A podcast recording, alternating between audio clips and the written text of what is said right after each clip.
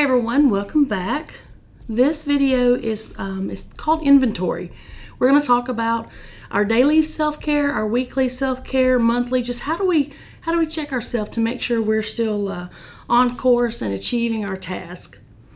So today we are with David Teal, who is the executive pastor at Trussville First United Methodist Church. Dr. Stephen Strange, who is our senior pastor here at Trussville First United Methodist Church. And my name is Shannon. I'm the recovery pastor here at Trussville First United Methodist Church. So before we get started, would you like to pray us in? Sure, let's pray. Gracious God, we thank you for this time we have to gather around the table to have this faith talk about self care. God, we pray that you'll just help all of us to determine what is best for us each and every day of life to uh, be able to be the best version of ourselves that you have called and created us to be. Help us discern what is the uh, lifestyle things that we need to be doing each and every moment to keep serving you. For it's in Christ's name we pray. Amen. Amen. Amen. So self care is a is a regular and an intentional process it's devoted to ourselves. And that seems weird for, for us to say, I'm devoting this time to me. But if we're going to be the best person we can be, then we need to go through some self care. Mm. Um, one of the things uh, about self care I tell people is we have to be careful of burnout. Right. So when you're serving, the way I describe burnout is you're running a marathon, and there's all these stations with the water and you're like, oh, I'm good, I'm good. So you start passing stations and you're not, re, you know, hydrating yourself. And uh, before you know it, not only are you off course, but you're out in the middle of the desert. Uh-huh. There's no one around. Right. You can't see anybody. You can't hear anything.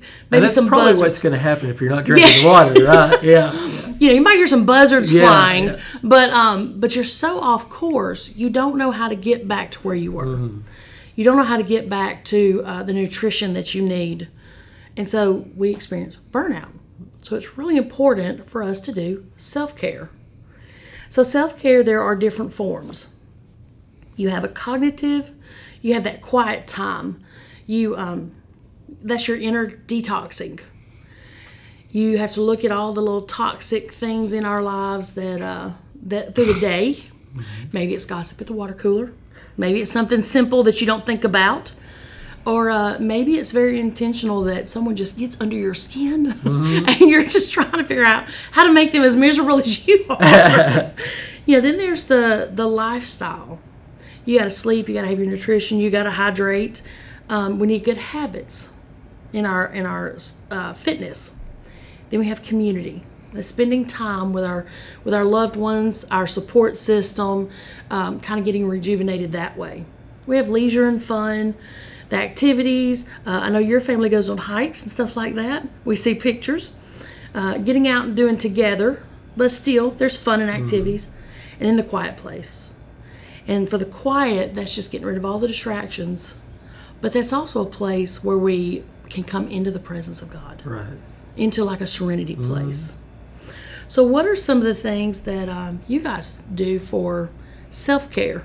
Because you're full time ministry. Uh-huh. You're 24 7 ministry, yeah. basically. What are some of the things that you guys do for self care? So, um, some of the things I like to do is I try to get a walk in each day or some form of exercise. Of course, with the gyms being closed, all you can do is walk or run, right? Um, I also have try to have a little bit of prayer time and quiet time somewhere. Because mm-hmm. when you hit uh, the doors here, typically when we're running full force, it's constantly going, going, going, and you're constantly interacting with others. So having that time to myself. So um, it's been really nice, even though we can't do things normal right now. Getting here and no one's in the office. It's just me and God, and that's really nice. So um, I do that, and then um, we we try to get outside as much as we can, get some fresh air, just mm-hmm. to breathe and just to see nature, and just realize that you know, no matter what you're going through, there's a bigger world than you and yeah. what problems you have, and just try, trying to put things back into perspective. And then I journal, particularly if I'm going through a time when I feel highly stressed mm-hmm. or vulnerable or frustrated. I write, write all that out to get it out of me and on paper, yeah. and it really helps to kind of process uh, what I'm thinking through. So there's some of the things I do. Okay you guys? Well, I think well, I ride my bike a lot, and so that puts me at a like because a lot of times my bike rides are, you know, an hour to four hours, depending on what where I'm riding and what I'm doing, and I think that's part of it. then I write, um, and I usually try to spend an hour to two hours in the morning with God. It doesn't always work that way um, because of the schedule changing, but at least three or four times a week you have to get that. I think one of the hardest things to do in today's world is to get still and get quiet. I think, you know, that's the, we have so many distractions and so many hand distractions and, you know, I mean, we've always got something in our hand we're looking at, and it, it tends to pull us off.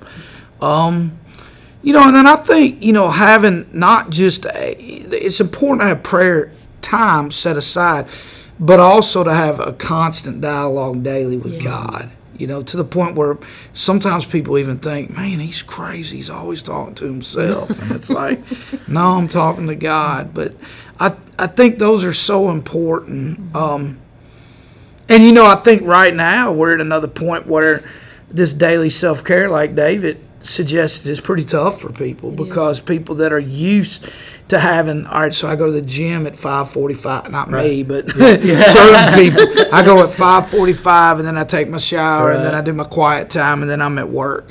And that's just not the norm right now. And I think with everything closed, it's funny, I saw yesterday where one of the um, gyms in town, I think it's even here in Trussville, has now put their uh, mobile gym on the back of a um, uh, I saw that Trailer. truck, Yeah, Wow. yeah. and so they have clients and they're going house to house, keeping their six foot distance for people that want to be there. Because I think that is such self care, you know, because self care encompasses mind, body, soul. Right. You know, it's not just a lot of people take self care. But they spend the lot of their time in, in one area, not necessarily dividing it among. Yeah. So, that, you know, yeah, twenty four seven. It, but there are times where you intentionally, and, and I mean, we do this, and uh, we don't really apologize for it, but we do turn the phone off for a little while. You know, if it's just an hour, uh, we feel like that no matter what, you know, I had a minister friend of mine tell me one time. He said, you know, before the um, the invention of cell phones, I was never at anybody's beck and call. Like you Yeah, know, like I can believe if it. they left a message at the church, I got the message the next, The next day. day. Uh-huh. Yeah, absolutely. And I think we live in a time where we kind of foul up people's self care too because we feel like we got to have it right now. Yeah. If I don't send that text or I don't have a response, you know, and that's just the world we live in. Well, they even have those um, apps like Constant Contact that give you that impression you've got to constantly be engaged. Yeah. You've got to constantly interact with individuals. Yeah, absolutely. Yeah, a friend of mine, she had um she'd actually not been on Facebook for three weeks. She was caring for someone who um broke their leg, and so she was running errands. And so she said, so by the time I got home to my children, I was exhausted. Uh-huh. She said, then I, next thing I knew, three weeks had passed, and I had not even opened any of my apps, especially Facebook. Yeah. And she said, I realized I don't really care. I love y'all, but I don't care what you're doing in your life. So I love y'all from a distance, but Yeah. I don't have to know what you're eating for supper. I don't have to know that um, you went to Walmart today and had to wait outside before you went in. She said, that's not going to affect my world any. Right. None. Uh-huh. Mm-hmm. She said, but but spending the quiet time as her child turned four and she's looking forward to delivering her next one, she said, I enjoyed just being with my little ones. Mm-hmm. And that brings me to another topic. It's something you said that, that I think you ask about ministers, especially, but I've met ministers like this that um, the reason they do care so much about others is so they can avoid their own self care. Yeah. You see that a lot with caretakers. It's kind of like, I'll fix every problem that's out there, but I'm not going to deal with mine. Yeah. And I, I, I see that all the time in social media where I'm like, you want to fix the world, you want to fix these problems, but you probably ought to start with you, you mm-hmm. know, and And because they don't, they're amplified. right, Yeah. and that and that's what it does. And I think, I think there are even times in my ministry where it was a lot easier to work on somebody else's stuff than it was mm-hmm. my stuff. Mm-hmm. I mean, I, I do. I, I think because when we have to deal with our stuff, um, we have to deal with it. Right. You know, and um, I think there can be a huge avoidance that says, as long as I stay busy over here doing this, I ain't got to deal with this. And then before you know it, this is this is bad. I think back to a to a guy um, that I did a funeral for several years ago in a church, and you talk about self care, and he was a good guy. He did for everybody, um, but he refused to go to the doctor. Like his wife would beg him, "You just do your regular checkups. Just no, I'm not going. I'm fine. I'm fine. I'm fine. I'm fine." And so, what was a minor ailment that could have been taken care of a year in advance turned into full stage four done you know and so i think you know sometimes we we ignore uh, the inventory and the self-care and i think the reason we do it is because we know what somebody's going to say we just don't want to hear them say it Yeah. Oh yeah. Right, right. you know i told somebody one time that i wanted to go to a doctor that weighed about 450 pounds and smoked and drank all the time and somebody said they, Say they, they don't exist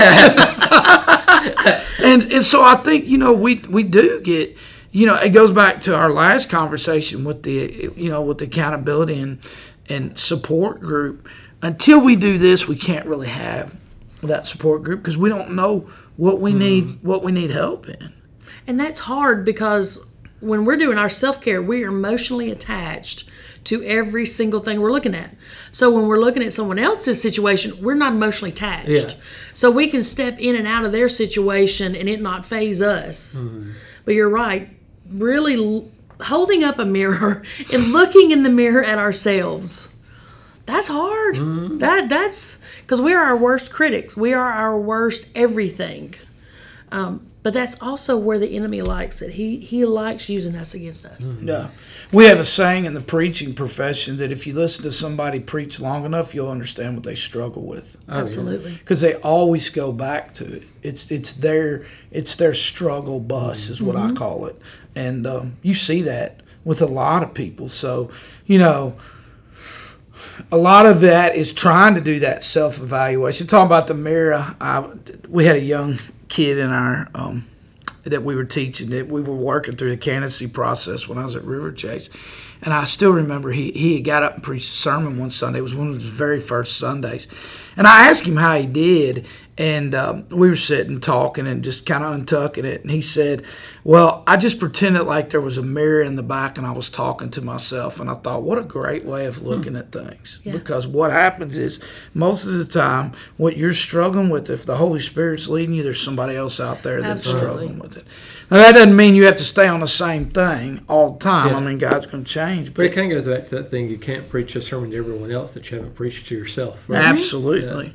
Oh yeah. Yeah. Even in CR, when you're getting ready to do a teaching, God takes you through the learning curve Right. before you can deliver the mm-hmm. message. And you're right there. There, there's parts of you in that that somebody needs to hear you survived, mm-hmm. because at that point they probably feel like they can't survive it. Right. But you can't deliver that message if you didn't go through some some self care, self evaluation, look for clarity, discernment, and um, and a new set of eyes. And mm-hmm. sometimes we physically need a different set of eyes to talk to us and see the situation. But that's scary because you got to be vulnerable. Right, right. That's very scary.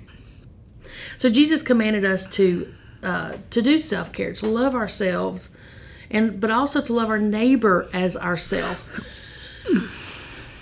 Every time I hear somebody quote this scripture, "Love your neighbor as yourself," my very first question is, "How do you care for yourself, though?" Or do you? love Or do yourself? you? Yes, do yeah, you? Yeah. Uh-huh. I've often asked that question. I think I've even in sermons said, "How can you love your neighbor if you don't love yourself?" Mm-hmm. And you know, I, I really think you're right. I think loving yourself is once again harder than loving other people mm-hmm. because you know more about you than anybody else knows about Yeah. you. Right. Yeah. yeah. That that's who it is. You know, it's kind of like, and I and I say this, and I really mean this. I, I I don't. It's not a cliche. I promise. Like I stand in front of people every week, but I really should not be there. Like I know it's only by the grace of God because I don't really, a lot of times match up to what I should, and I understand that. But then that's who God uses too. Yes, He uses that um, because if that was the case, we'd never have a speaker and celebrate recovery, and we'd never have anybody that could preach. But that's a hard part, and And so I think if you truly do want this self care, you got to learn to love yourself. Mm-hmm. Mm-hmm. You know, mm-hmm. and then I always ask the question, "Who is my neighbor?" Right. Because I, I did a short video and I haven't uh, posted it yet, but it's talking about your spiritual subdivision. And there are cars coming in and out all the time. Many of them do have a driveway destination. Many of them are coming in just to see where the weaknesses are. And those people often have never dealt with their own self wounds. So they're looking for someone else's wound to deflect, to, to defer attention. Um, so you have to be careful what your lawn invites or looks like because there are people coming through your spiritual subdivision looking for an open opportunity to deflect their hurt or whatever somebody's seeing in them onto you. So you have to be very careful. After um, I sent that to a friend of mine, and she sent me a um, message back, and she said, "You know, it's it's funny you said that. I've had someone trying to spark up a conversation with me." That I had to remove them from my life because they were nothing but drama. We couldn't have any good times, laughs, or anything. There was always a dramatic conversation Back to middle school. Yes, yes, absolutely. and she said, "Here we are again." And she said, "You sent me this to. I, I wanted feedback from her before I posted it." She said, "I think this message was just for me." I said, "No, I have to be careful too. We all do. You're right. But if we're doing self care, we know where our weaknesses are. We know where where we need God to show us how to change, fix it, um, grow, prune." But we, we can't forget that there are those out there that refuse to see their own. So they would rather deflect onto our weaknesses. Um, and that just makes the wound larger, Oh yeah. makes us withdraw more. Well, and I think that's one of the things you see at church. And I tell people all the time the difference. People ask me all the time, well, what's the difference in a CR service and a regular service? And, and I tell them all the time that a CR servant, service is very much more transparent in a lot of ways. Um, you know, if we got up on Sunday morning and, and, and we tried this, maybe we will try this, and I said, all right, I want somebody, I want everybody in here to yell out a sin they're struggling with this week. I guarantee it'd go silent. It would. Um, and the reason is, is because we we've done the self inventory, but we're scared to death of what the way the world's going to see us. But the truth is, they probably already see us that way. Yeah.